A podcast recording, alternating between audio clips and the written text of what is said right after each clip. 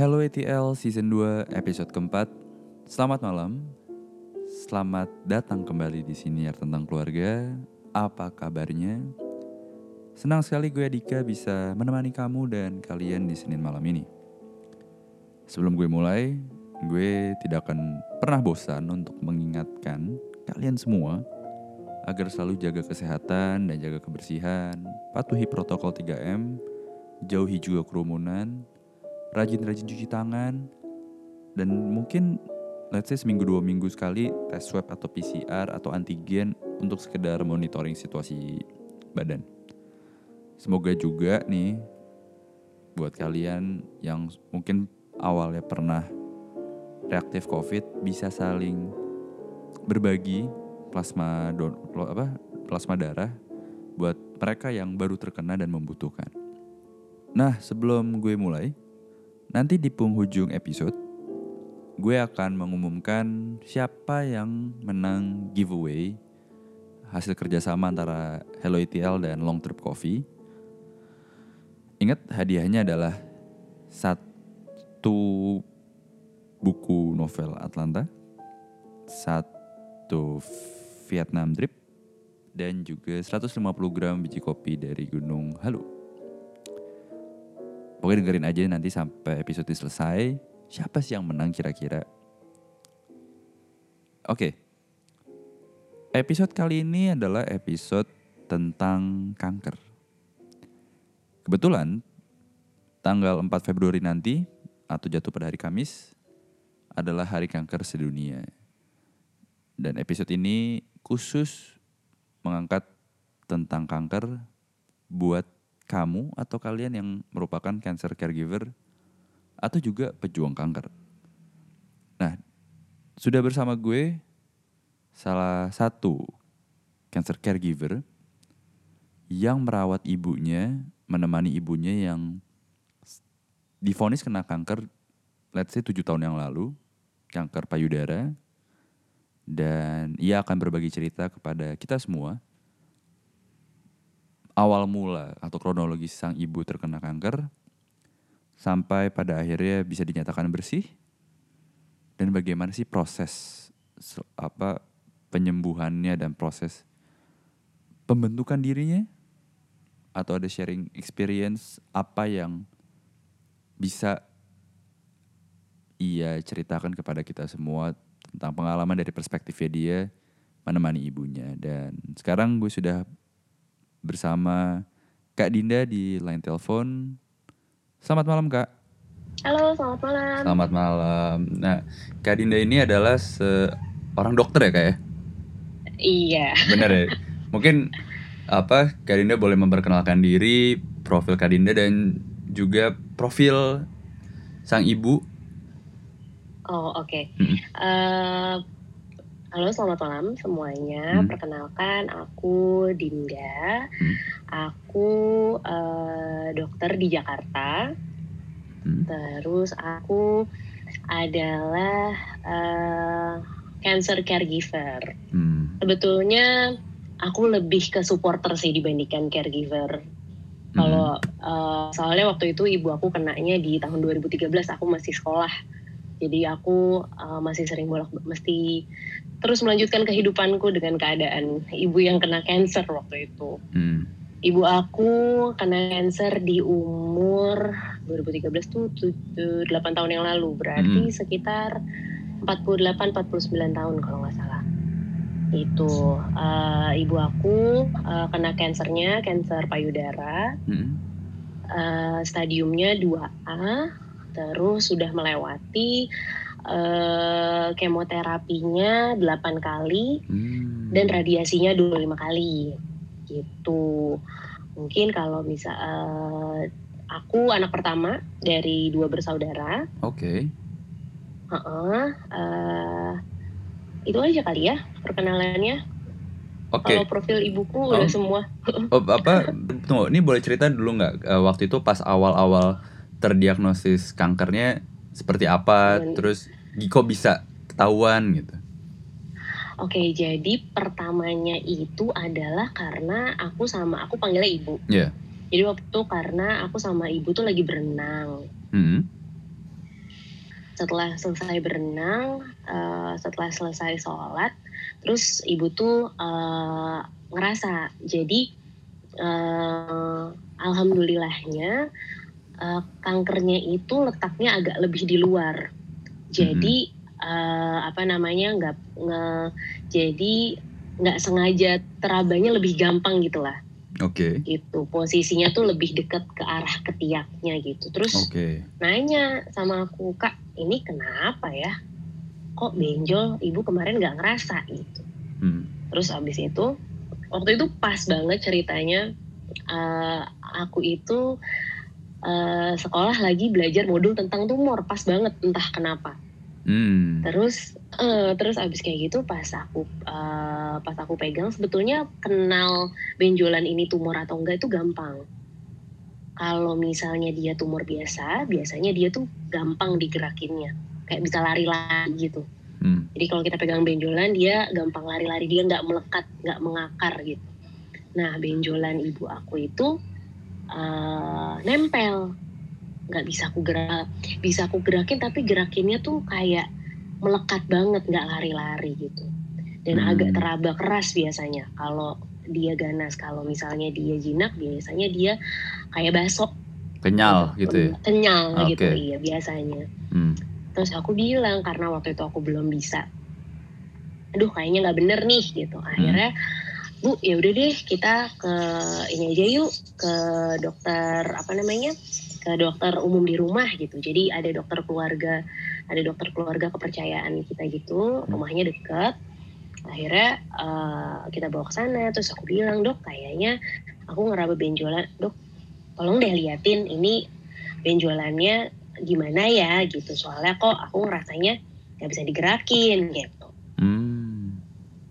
Terus habis kayak gitu, uh, pas akhirnya diperiksa sama dokternya, aduh bu kayaknya ini ini aja deh apa namanya uh, harus second opinion deh ke dokter uh, ke dokter onkologi aja gitu hmm. akhirnya gara-gara itu terus akhirnya pergilah ibu ibu aku ini hmm, ibu aku ini di rumah terkenal tough abis gitu memang figur yang ditampakkan adalah ke kita anak-anak itu adalah uh, ibu itu apa uh, perempuan mandiri, okay. semua tuh bisa dikerjain sendiri. Hmm. Pokoknya kalau selama itu masih sanggup dikerjain, hmm. ngapain harus di, minta dikerjain orang sih gitu.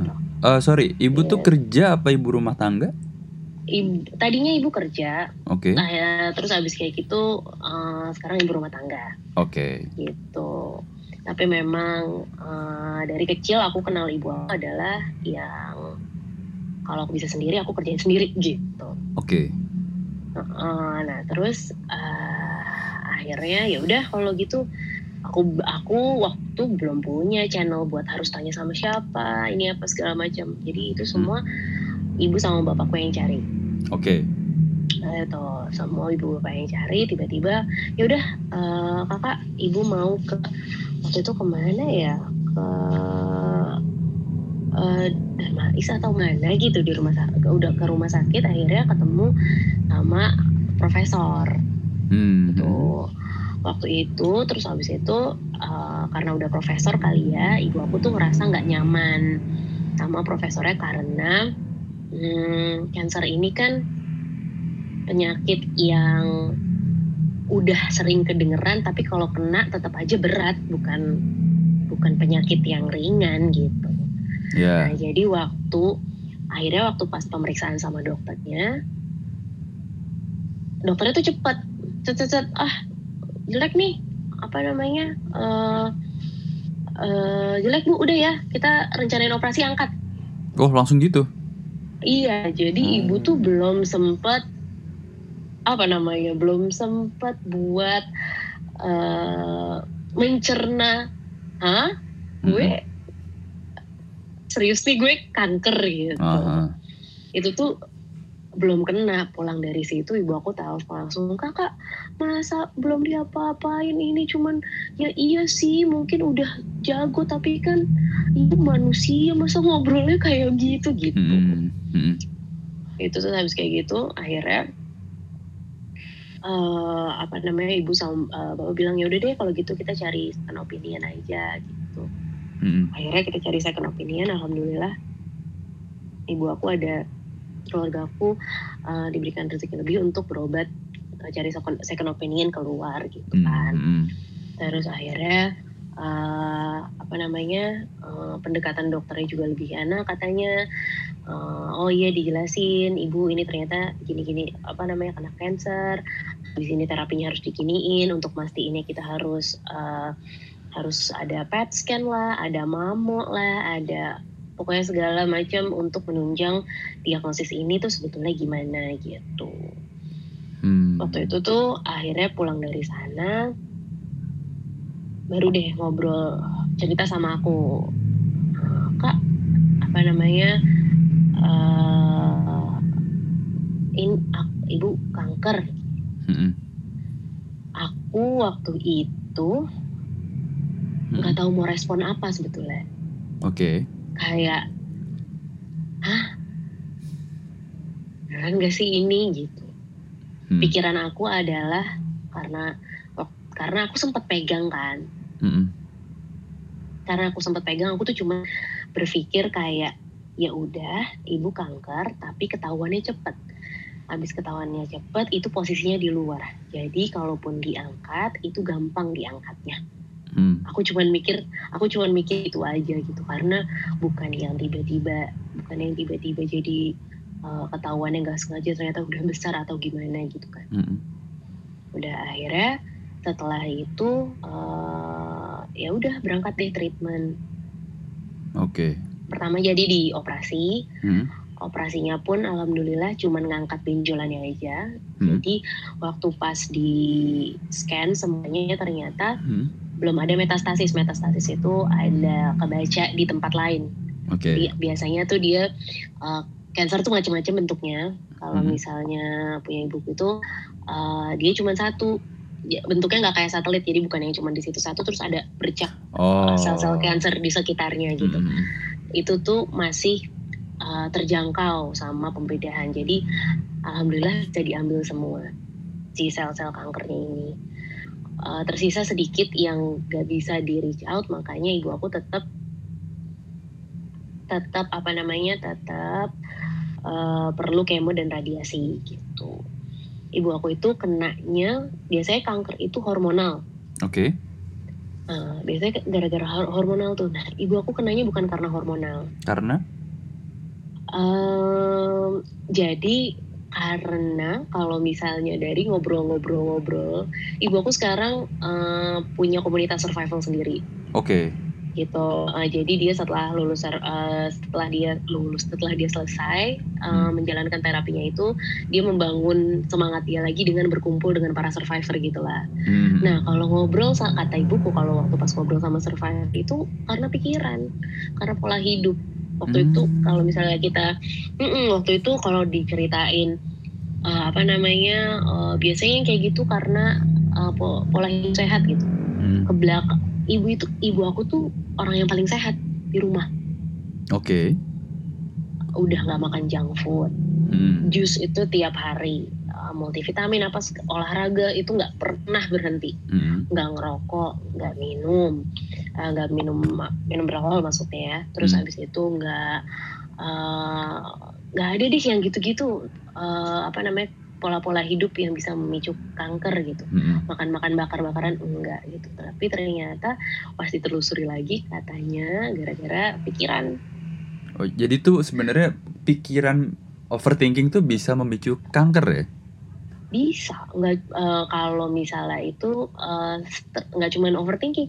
Stres terus oh. habis kayak gitu uh, apa namanya uh, stres juga bisa. Jadi uh, karena kalau kata ibuku biasanya yang sakit tuh gara-gara perfeksionis gitu. Hmm. pokoknya kudu jalannya bener sesuai mereka gitu. Okay.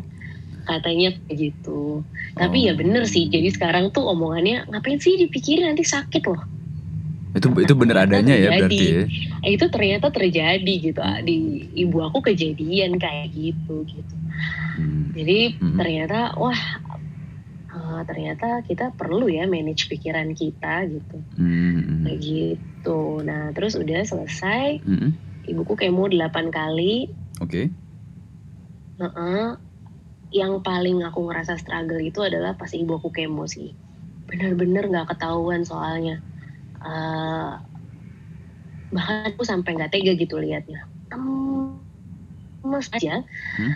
ibu aku yang dengan pola hidup sehat hmm? di kemo itu kata suster yang ngerawatnya dia kalau yeah. pas lagi kemo tuh kan sekali kemo bisa empat empat jam lima jam dimasukin infusan uh, cairan kemoterapinya kan yeah. terus habis kayak gitu itu aja ibuku katanya yang paling sehat tapi setelah pulangnya ngelihat dia drop ngelihat dia nggak bisa ngapa-ngapain makan itu rasanya katanya besi aduh kak ini rasanya kayak besi gak ada rasanya gitu mm. kayak gitu aku tuh yang aduh kasihan banget sih ibu gitu cuman mm. karena selama ini dia maunya dilihat tough jadi aku kayak ya udah ibu bisa ya udah ibu bisa gitu ya udah ibu bisa hmm. gitu hmm. gitu yang paling berat itu sih setelah Pas. kemo apalagi mulai rambutnya rontok gitu. hmm. Oh karena memang efek mulai, efek sampingnya efek kemo, kemo. Oh, efek sampingnya hmm. kemo. Berarti sampai gundul dong ibu tuh? Yang gundulin aku. Oh. Jadi waktu itu hmm. jadi waktu itu uh, udah nggak kuat karena setiap tidur sisanya banyak kan di di bantal. Tiap kali ditarik kayak gini cabut. Nggak cuman terus habis itu kayak ibu nggak kuat kayaknya kita gundulin aja deh gitu. Mm-hmm. aku kayak oke okay, ya udah deh ayo kita gundulin gitu aku kayak nggak tahu ya aku ngerasanya tuh kayak hmm? nggak hmm? karena mungkin kitanya juga nggak mau down kali ya jadi aku lebih mending ya udah nggak apa-apa ya udah nggak apa-apa kok yang penting aku kelihatannya nggak apa-apa gitu gitu jadi hmm. terus uh, ya udah ayo ya udah ya waktu itu uh, beli razornya terus aku gundulin gitu. terus hmm. akhirnya bapak tadinya aku mau ikut gundul juga tapi nggak jadi oh ini soal apa biar gitu. biar ada supporting biar ada support iya biar uh. ada support gitu dan Terus sekarang sudah gitu. dinyatakan bersih. Alhamdulillah sudah. Jadi setelah semua itu hmm. Hmm, semua itu dijalanin, hmm. ibu aku tetap kontrol. Hmm. Kontrolnya kontrolnya di udah ketemu akhirnya ketemu dokter yang cocok di Jakarta. Hmm. Jadi segala macam udah dibawa ke Jakarta, hmm. uh, rutin untuk pemeriksaan mamografi ulang, uh, apa namanya rutin USG ulang kayak hmm. gitu. Uh, tetap ngatur periksa darah selalu periksa darah lengkap beberapa uh, beberapa bulan sekali gitu. Hmm. Alhamdulillah sekarang udah udah nggak apa-apa, udah hmm. dan udah jadi yang kemarin aku cerita sama kakak di awal kayak hmm. uh, cancer itu biasanya ada survival rate jadi kayak yeah.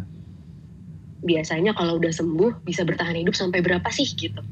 Mm-hmm. gitu loh survival rate itu gitu. Okay. Uh, terakhir yang aku tahu tuh dia uh, apa namanya ada five year survival rate kalau ada yang baru aku belum baca nanti aku update lagi kalau ternyata ada info yang baru hmm?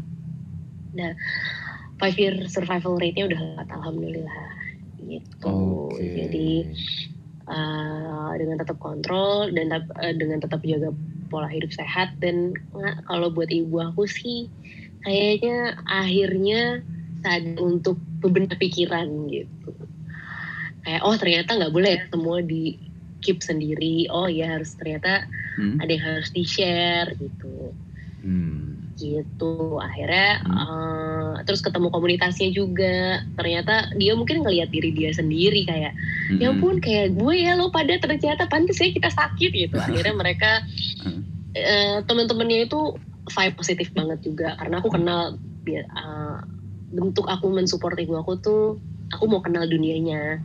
Oke. Okay menurut aku menurut aku. Nggak Hmm. tahu berasa berasa sama ibu aku atau enggak tapi Hmm. aku tuh seneng gitu kalau kenal sama temen-temen sama temen-temen uh, apa namanya temen-temen dia oh ternyata grupnya kayak gini oh ternyata aku bisa juga deket sama temennya yang ini kayak gitu Oke. kayak gitu Jadi let's say ini salah satu bentuk apa ya belajarnya Kak Dinda da- untuk mengetahui oh ini rasanya sebagai cancer apa ya cancer patient ya kali ya dan bisa dengan Iya. mengenal komunitas para cancer survivor. Mm-mm. karena Hmm. em, untuk kalau kemarin aku ngobrol sama ibu aku Hmm. sebetulnya untuk cancer survivor itu Hmm. eh, bener-bener macam-macam kayak kita yang sebagai caregiver tuh mesti pinter-pinter gitu Hmm. Eh, apa namanya untuk membaca si cancer patient ini tuh gimana Ka- mungkin nggak cuma caregiver ya tapi orang-orang yang terdekat lingkungan kita juga kadang-kadang kayak aduh eh, semangat ya eh, sabar ya. Ini kayak gitu malah. Mereka tuh kadang-kadang ngerasa gini yang sakit itu gue lo tuh nggak sakit. Ngomong gitu gampang karena lo nggak ngerasain jadi gue. Itu yang bikin mindset mereka dan benernya. Gitu. Hmm. jadi kadang-kadang uh, uh, ada kayak ibuku Hmm. macam ibuku ibuku tuh nggak mau special treatment. Nggak mau special treatment. Nggak mau special treatment Oke. maksudnya nggak mau special treatment tuh nggak mau dianggap sakit Oke. nggak mau dianggap sakit banget gitu kalau ibu masih ibu sanggup kerjain itu ibu kerjain kalau ibu nggak sanggup ibu akan minta tolong Oke. ya tapi nggak menut nggak menutup juga dia seneng kalau misalnya bu ngapain sih dia duduk aja aku yang ngerjain gitu dia seneng Hmm. juga pasti Hmm. tapi harus dilihat-lihat kalau misalnya eh, apa namanya dimanjain banget yang sampai berasa di- sampai berasa sakit oh kalau misalnya Hmm. kayak udah di tempat tidur aja semua disediain di tempat wah yang kayak gitu Hmm. kadang-kadang malah ada yang nggak nyaman karena Hmm. sebetulnya ya kalau misalnya kita eh, sakit apa pun itu Hmm. eh, apa namanya recover recovering for from anything lah Yeah. entah mental disorder entah cancer maksudnya suatu-suatu hal yang kayak gini itu adalah kita bisa melakukan daily activity kita jadi kita Hmm. bisa makan sendiri mandi sendiri ganti baju sendiri kalau Hmm. bisa bekerja bekerja tuh banyaknya ya Yeah. entah Aktivitas biasa gitu kan ya. Iya, Hmm. melakukan hobi itu sebetul itu yang kita cari, itu yang kita support untuk Hmm. patient-patient kayak gini sebetulnya, Hmm. gitu. Jadi dia bisa mandiri mengerjakan uh, pekerjaan daily activity-nya gitu. Jadi justru Kak Dinda kayak malah membiarkan ibu yaudah ibu beraktivitas seperti biasa layaknya ya Gitu. orang nggak sakit gitu Mm-mm. Aku Oke. lebih ke mantau jatuhnya jadi memantau kayak, hmm, ya udah ibu mau kerja sendiri ya udah deh. Kalau Hmm. lagi capek, kelihatan udah nyender aja, Hmm. pusing, Hmm. Hot apa namanya ibu aku tuh sering banget namanya hot flash jadi tiba-tiba badannya panas keringetan gitu. Oke. Itu eh, apa ibu mau aku baru nanya ibu mau apa?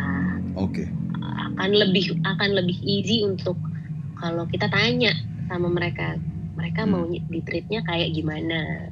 Apa yang how can I help Hmm. untuk apa namanya untuk meringankan yang kamu rasa sebetulnya kan gitu pendekatan. Betul. Jadi kita jangan menurut kita yang terbaik gitu. Akan lebih baik kalau patient itu ditanya gimana sih? Aku tuh bisa support kamu tuh gimana? Gitu. Hmm, oke. Nah em, sebagai caregiver tadi atau bilang tadi Kak kan bilang supporter ya? Eh, support. supporter. Em, pengorbanan apa sih yang Kak Dinda merasa sudah lakukan gitu? Apakah waktu belajar atau waktu bermain gitu demi menemani ibu? Hmm, kalau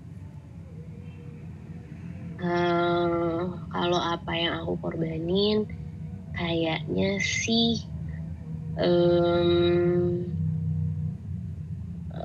aku jadi mesti belajar dua kak bukan belajar dua. Aku harus hmm, ini sih aku ngerasa aku harus cepet-cepet selesai kuliah waktu itu ngerasanya oke jadi aku pun hmm. aku pun kayak dengan ibu kayak gini aku nggak boleh nambahin pikiran ibu hmm. itu jadi apa yang aku bisa lakukan untuk meringankan pikiran ibu gitu oke okay. kepikiran uh, biasanya kalau kayak walaupun kayak gitu ibu aku ngerasanya kayak duh gue sakit lagi nanti anak-anak gue gimana? Gitu kan. Hmm. uh, aku malah nunjukin dengan kayak gitu enggak nggak apa-apa. Aku tetap bisa uh, ada buat keluarga kita.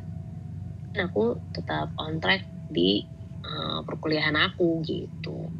Hmm. memang harus jadi aku yang apa ya aku yang memanage diri aku sendiri sih tapi kalau bukan aku siapa lagi gitu aku soalnya sama adik aku tuh bedanya aku sama adik aku beda 8 tahun jadi oh jauh banget huh? waktu itu adik okay. mm -mm, jadi waktu itu adik aku uh, adik aku masih kecil banget hmm. gitu aku ngerasanya yang uh, udah mulai agak gede nih hmm.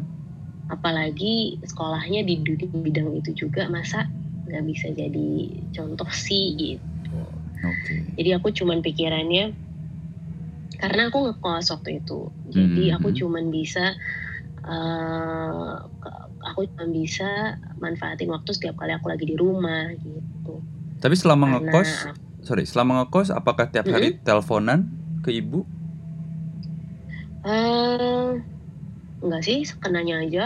Tetap. Oh, karena aku tiap minggunya pulang. Oh, okay. Karena aku tiap minggunya pulang. Hmm. Sebenarnya kayak uh, ya kalau tadi kita ngobrol di awal ada biasanya hubungan gimana gimana gitu ya ada juga gitu tapi hmm.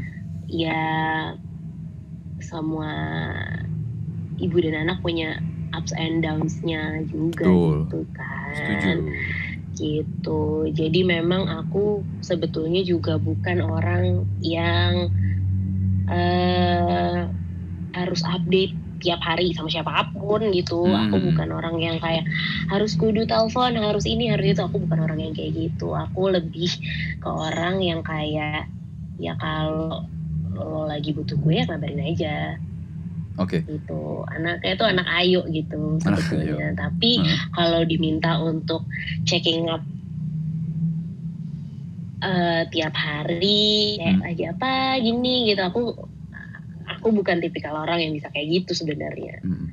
gitu tapi kalau hmm. misalnya lagi uh, karena mau gimana pun uh, apa namanya aku kalau aku lagi sakit aja aku tetap cari ibuku padahal aku dokter gitu oh, jadi ya, ibu. Mm -mm. Uh.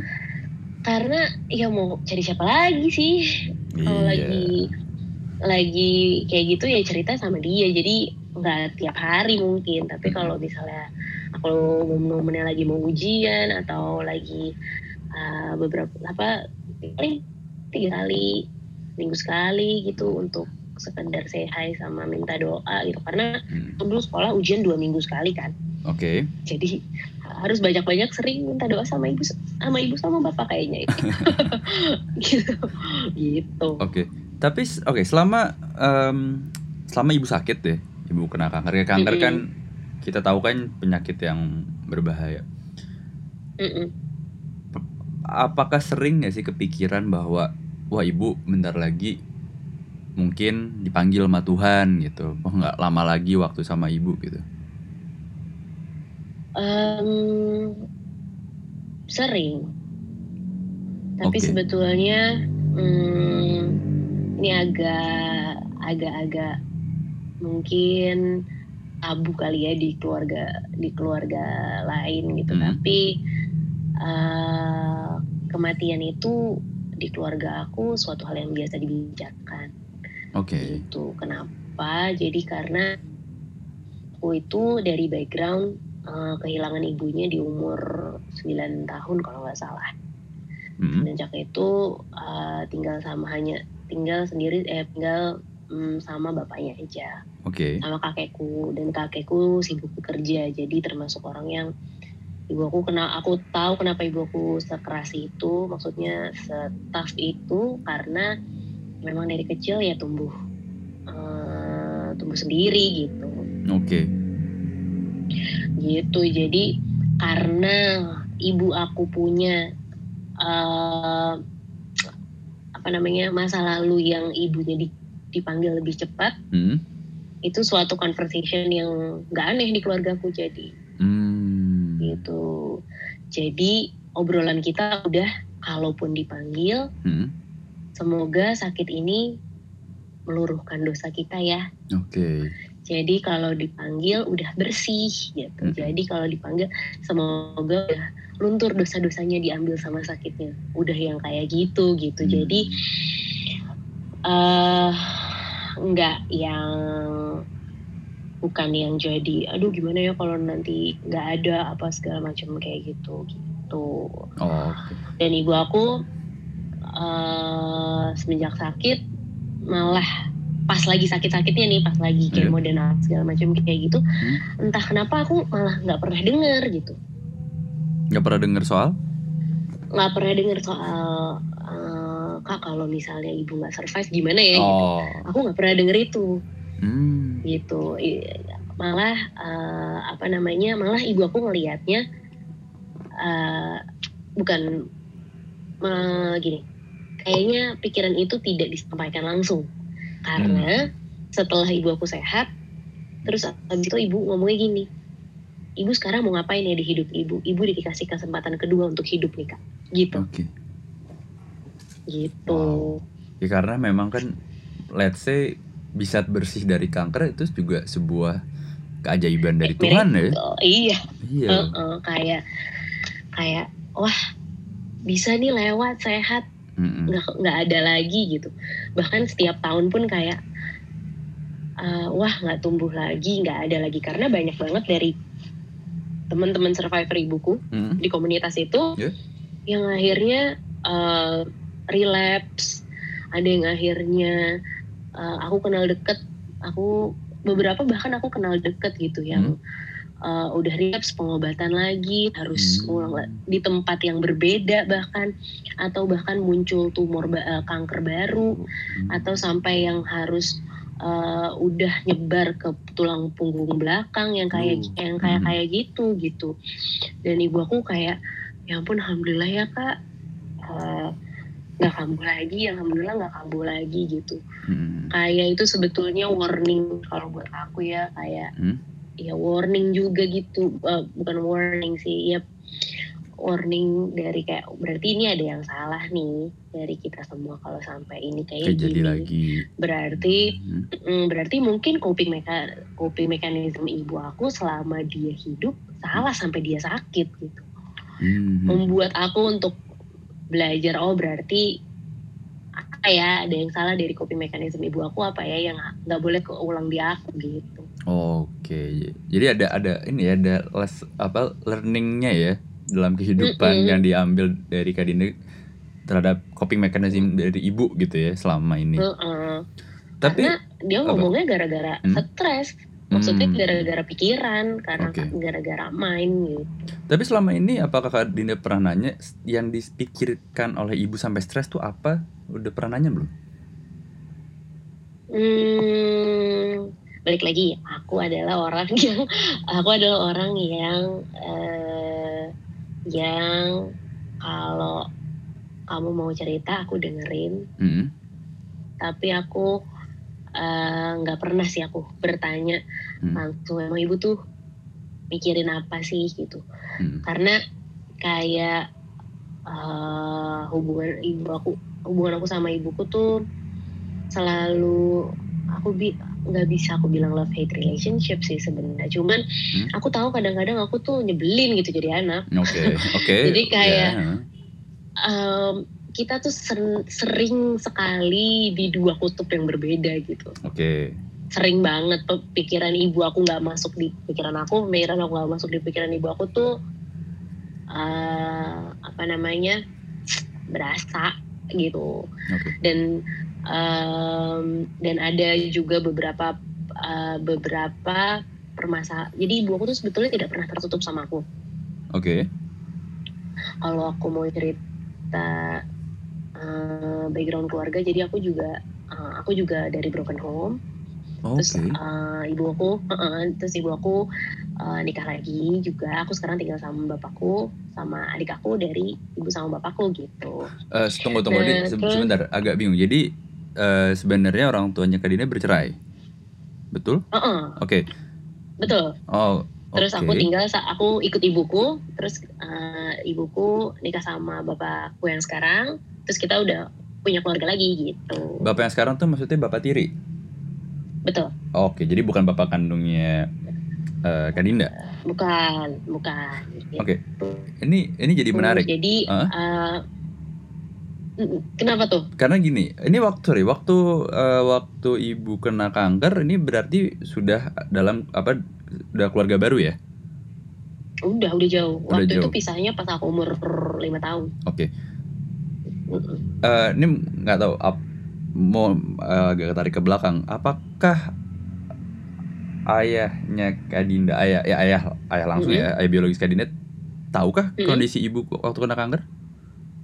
Oh tahu, semuanya tahu. Oh semuanya tahu. Semuanya semuanya diinfo, semua eh, nggak uh, ada yang ditutup-tutupin kok makanya kayak apa namanya uh, itu tuh ini apa namanya uh, makanya karena itu hmm? aku tuh dibesarkan di lingkungan yang tidak ditutup-tutupi gitu. Oke. Okay. Mungkin uh, karena aku lihat sendiri hmm. kalau ibu aku lagi gimana-gimana aku tahu apa yang dipikirkan ibu dipikirin sama ibuku gitu dan karena ibuku tough banget itu juga jadi aku agak takut lebih takut takut salah ngomong satu hmm. udah lagi sakit hmm. Lagi sakitnya aja udah sensi gitu hmm. apalagi pertanyaan-pertanyaan yang bisa memicu memicu dia Sakit. lebih sensi lagi gitu. Iya, iya uh -uh. Ntar dia udah sakit badan, sakit hati pula sama aku gitu. Jadi aku hmm. lebih ke uh, memaksa diriku untuk selalu membaca keadaan sih gitu. Oke. Okay. Uh, Waktu uh, awal uh, uh, uh, lanjut lanjut aja lanjut. Oh ya, enggak jadi waktu awal-awal apalagi pas setelah masuk kuliah itu. Oke. Okay.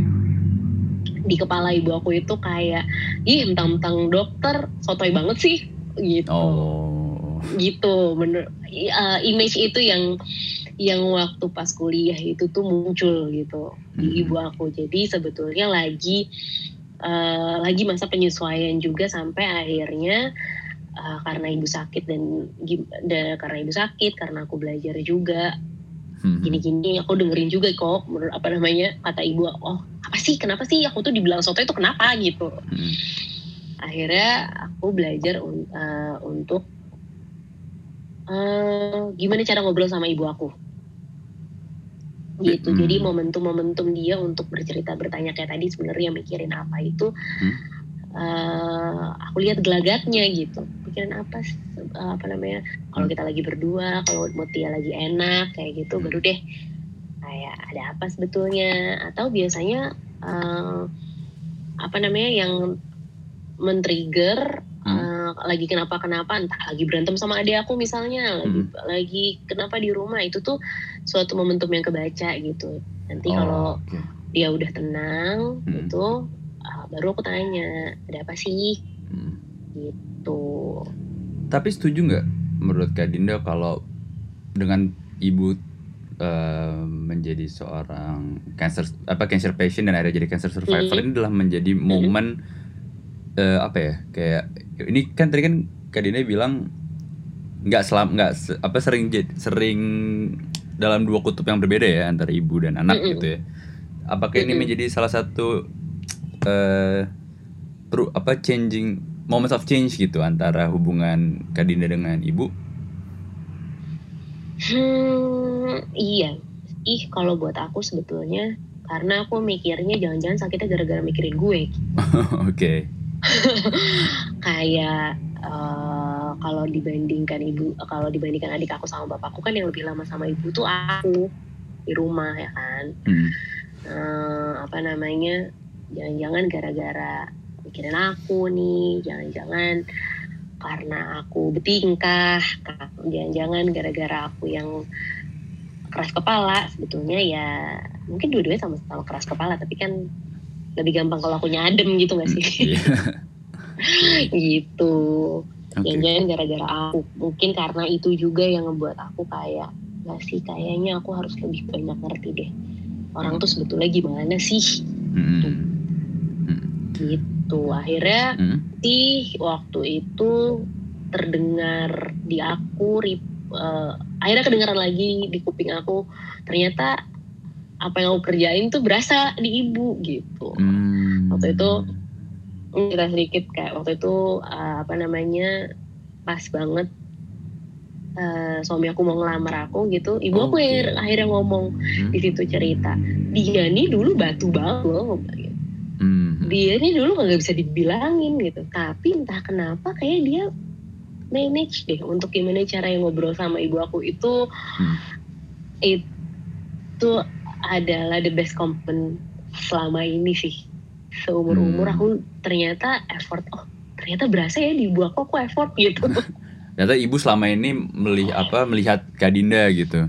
Ah, ternyata oh ternyata sadar. Oh ternyata dia makin nyaman sekarang sama aku gitu. Ah, oke. dari itu sih aku kayak oh ya udah gitu. Jadi dia kan aktif juga tuh eh, apa namanya edukasi. Edukasi ke mana ke sana ke sini. Eh, apa komunitasnya bahkan punya USG sendiri. Oh, jadi. Hmm. sering ngadain baksos USG eh, payudara gitu-gitu aku cuman bisa paling aku temenin gitu Oke. gitu Nah tadi kan Kak Dinda eh, ini sudah menikah ya berarti Kak Dinda ya. udah Kalau boleh tahu udah berapa lama nikahnya? eh, baru lima bulan Oh baru lima bulan. Oh baru. Tapi eh, selama ini suaminya Kak Dinda tahu kondisi ibu.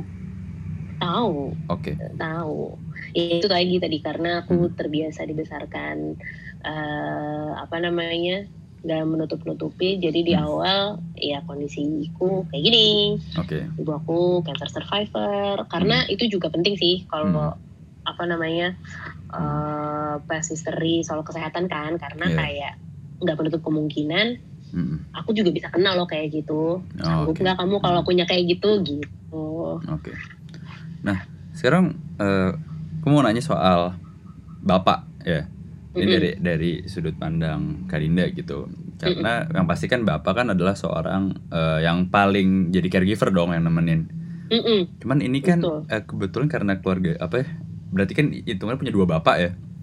Ini agak menjadi unik nih untuk ditanya. Em, kalau boleh tahu bapak tiri ya, bapak tiri Mm-mm. Karina ini kalau Karina lihat nih se, sejauh apa sih care ke ibu?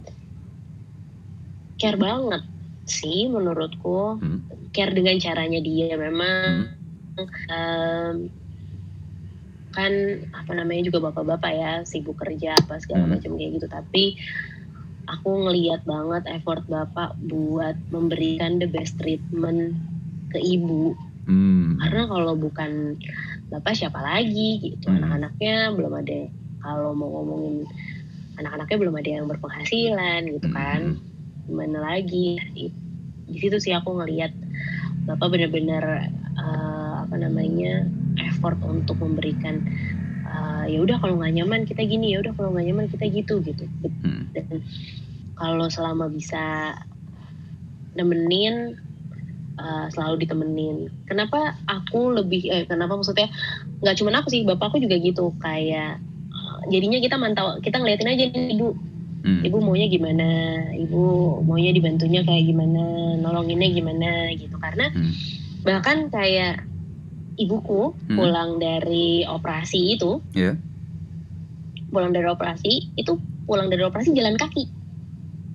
Jalan kaki Oke. ke iya jadi kita waktu itu mereka waktu itu aku nggak boleh ikut karena aku harus ujian juga aku Hmm. mau maksa ikut nggak boleh Hmm. hari itu kayak "Enggak, aku mau ikut aku mau temenin enggak usah udah sekolah aja ya udah gitu aku mah nurut nurut baik kalau diomongin gitu Oke. iya gitu Ah. oke nanti cerita ya gitu kan terus eh, apa namanya hotelnya tuh nggak jauh dari rumah sakit Oh, Oke. Memang walk distance sih bisa dijangkau gitu. Hmm. terus ya udah dia pulang udah siuman udah boleh pulang dok oke. Terus ya udah deh dia pulang.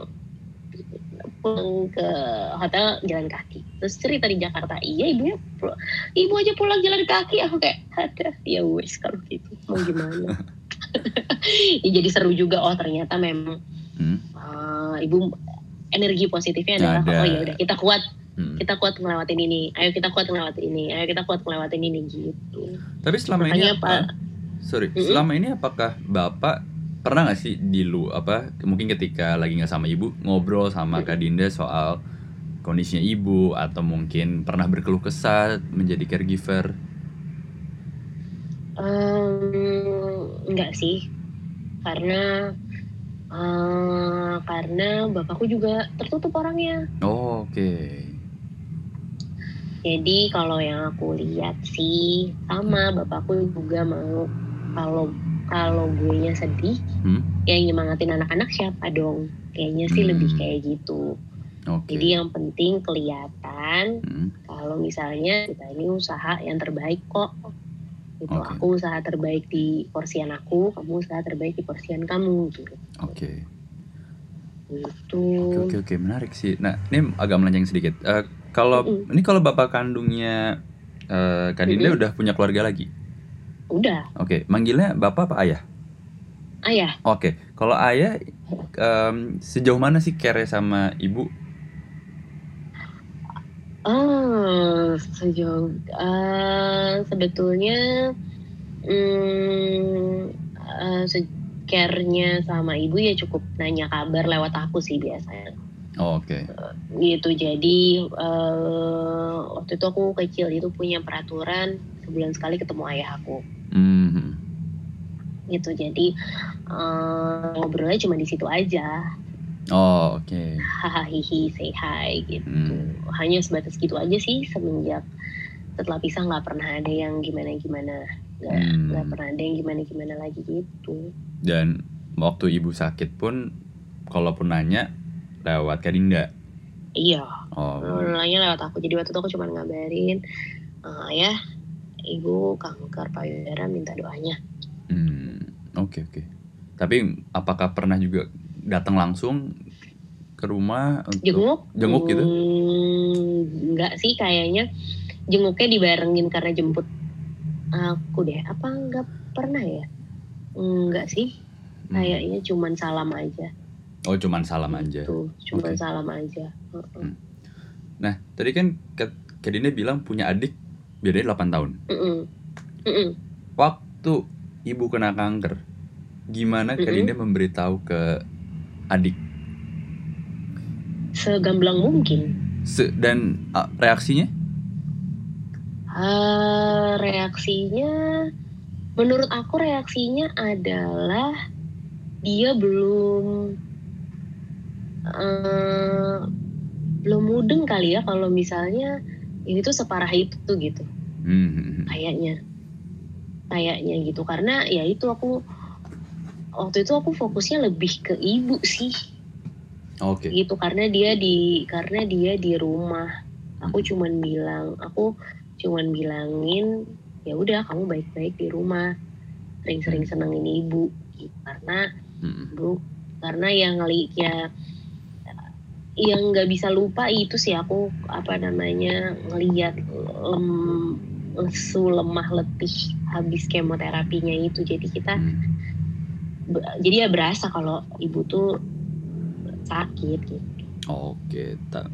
Mm -mm. Tapi jauh juga ya, kayak 8 tahun tuh. Mm -mm. Jaraknya sat, yang satu mungkin Karina masih udah kuliah, yang yang satu masih SMP berarti ya. SMP, SMP iya. kan ya berarti ya. Mm. Dan waktu itu kan waktu itu kan uh, pas ibu kena kanker Kadine kuliah. Kuliah. Oh, Oke. Okay. Semester 3 Oh udah semester 3 ya jatuhnya hmm. berarti udah cukup dewasa lah untuk mm. mengetahui. Baru dianggap gede di rumah. Oh, baru dianggap gede. Baru dianggap. baru dianggap, baru gede. dianggap gede. Oke, okay. dari semua kejadian selama ibu kena kanker gitu ya, mm -mm. apa sih yang paling membekas dalam perjalanannya sampai akhirnya ibu sembuh dan apa yang pada akhirnya Kadina bisa pelajarin dari semua ini, termasuk mungkin tadi ibu apa sorry Kadina bilang ibu tuh tough gitu. Hmm. Uh, semangat ibu aku mau sembuh sih. Oke. Okay. Kayak ya udah dia fokus ke diri dia gitu. Mm-hmm. dia akhirnya mungkin bisa lebih bisa menerima keadaan kali ya Hmm. mungkin support yang bisa aja support yang aku kasih sebetulnya nggak cukup buat dia gitu Hmm, oke. Uh, tapi benar-benar yang ya udah 8 kali kemo aku karena kalau aku bisa ikut kan aku ikut gitu Hmm. nggak ada sama sekali muka muka ya ampun kemo lagi nih besok Capek Nggak gitu, ada. sedih gitu. nggak? capek yang itu Hmm, Nggak ada. nggak ada aku nggak lihat itu Oke.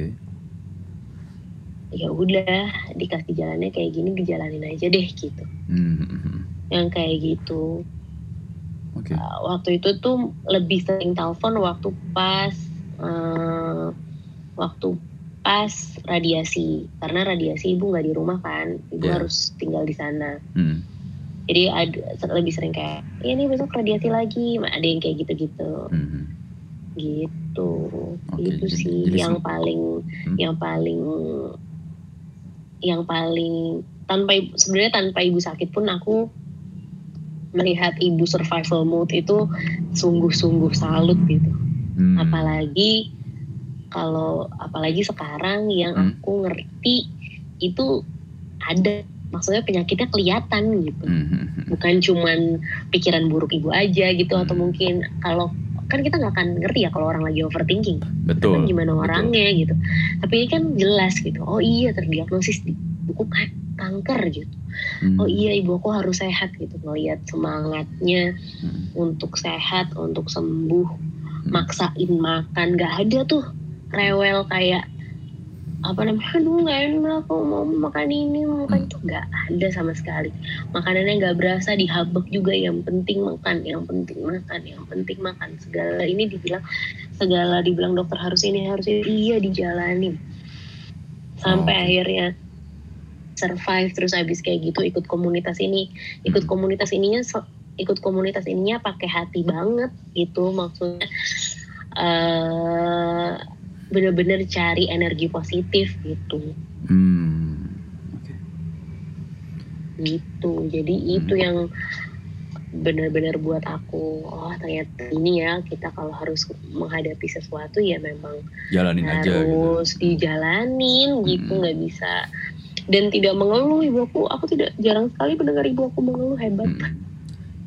Dan bisa menginspirasi teman-temannya ibu ya pada Hmm. akhirnya.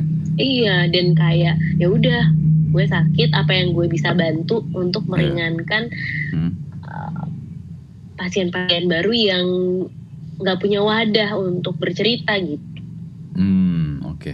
gitu Dan pada akhirnya juga Kak Dinda juga bisa mengenal teman-teman ibu kan tadi kayak Kak Dinda bilang. Jadi lebih tahu kan. jadi lebih tahu Oh. juga Oke. Eh, ini sebagai penutup sih Kak. Mm-mm. Ada nggak sih saran buat para caregiver di luar sana yang mungkin sedang bingung atau apa ya kayak linglung sendiri gimana untuk menghadapi orang tuanya atau apa kerabat terdekatnya yang sedang berjuang melawan kanker. Eh, kalau dari aku itu sih satu eh, hati-hati kalau berbicara Oke. lebih baik lebih baik kita itu tanya Hmm.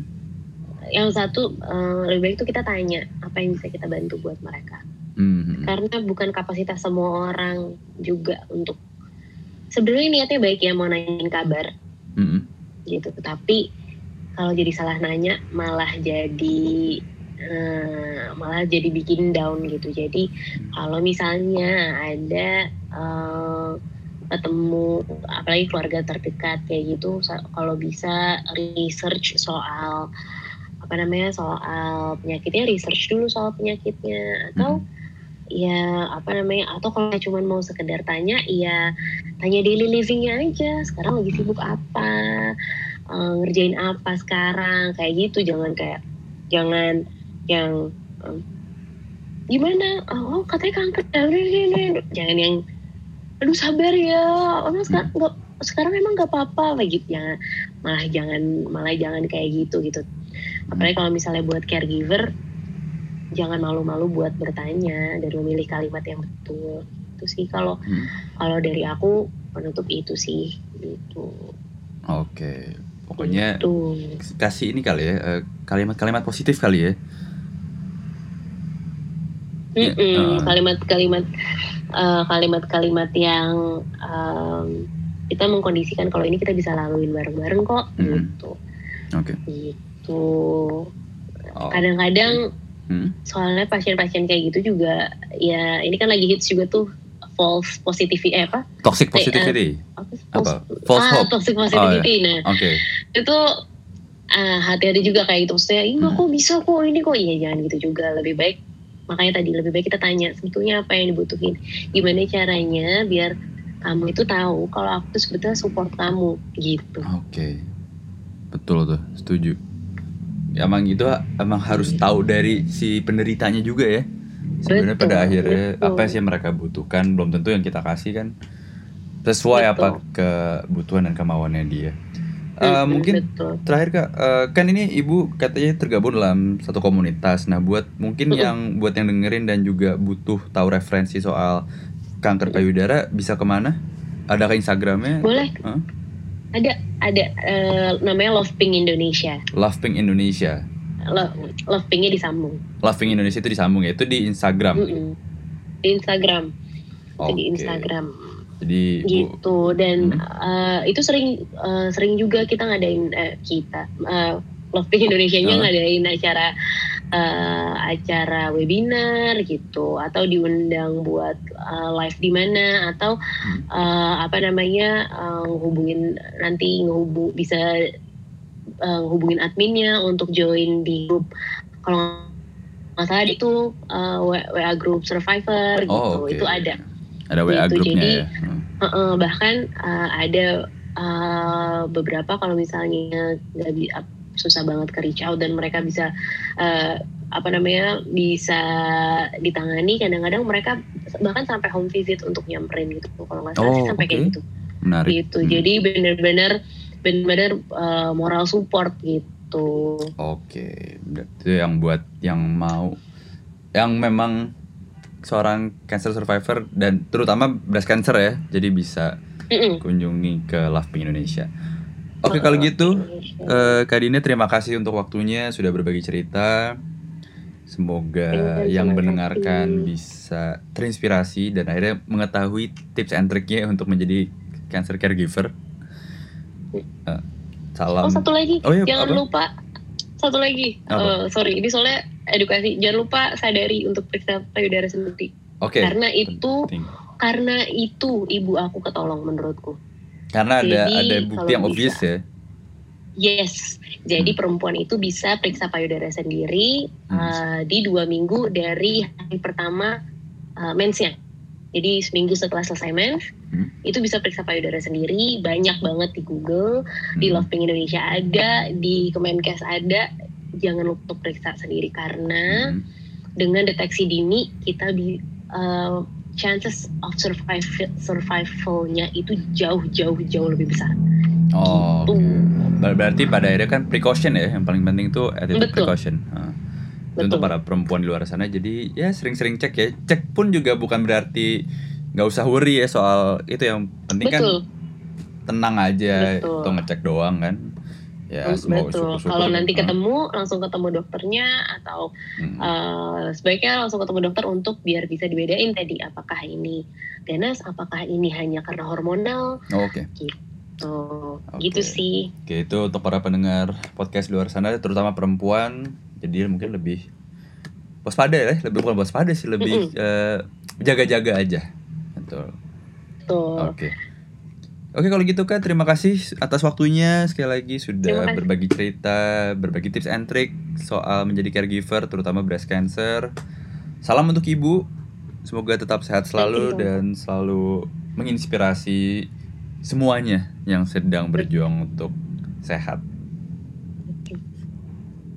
Oke, okay, thank you Kak. Thank you Kak Dinda, selamat beristirahat. Dan itulah tadi season 2 episode keempat dari Hello ETL tentang cancer caregiver. Kak Dinda yang merupakan seorang dokter menemani ibunya kemoterapi beberapa kali dan juga untuk sembuh. Sampai akhirnya dinyatakan bersih dari kanker payudara. Dua hal yang bisa gue um, jadikan intisari dan mungkin juga bisa kalian jadikan referensi adalah satu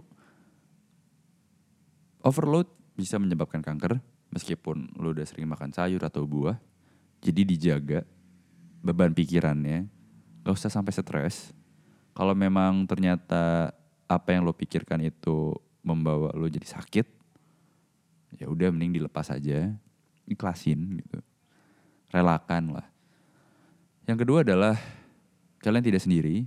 Kalau kalian merasa struggle dengan apa yang sedang lo alami, baik menjadi seorang cancer survivor atau cancer caregiver, mungkin lo bisa cari komunitas, komunitas kanker apa pun itu, mereka yang pernah menjadi pasien dan juga mungkin pernah jadi caregiver, mereka pasti akan saling memberikan feedback atau memberikan cerita, dan gue yakin 100% mereka akan support lo.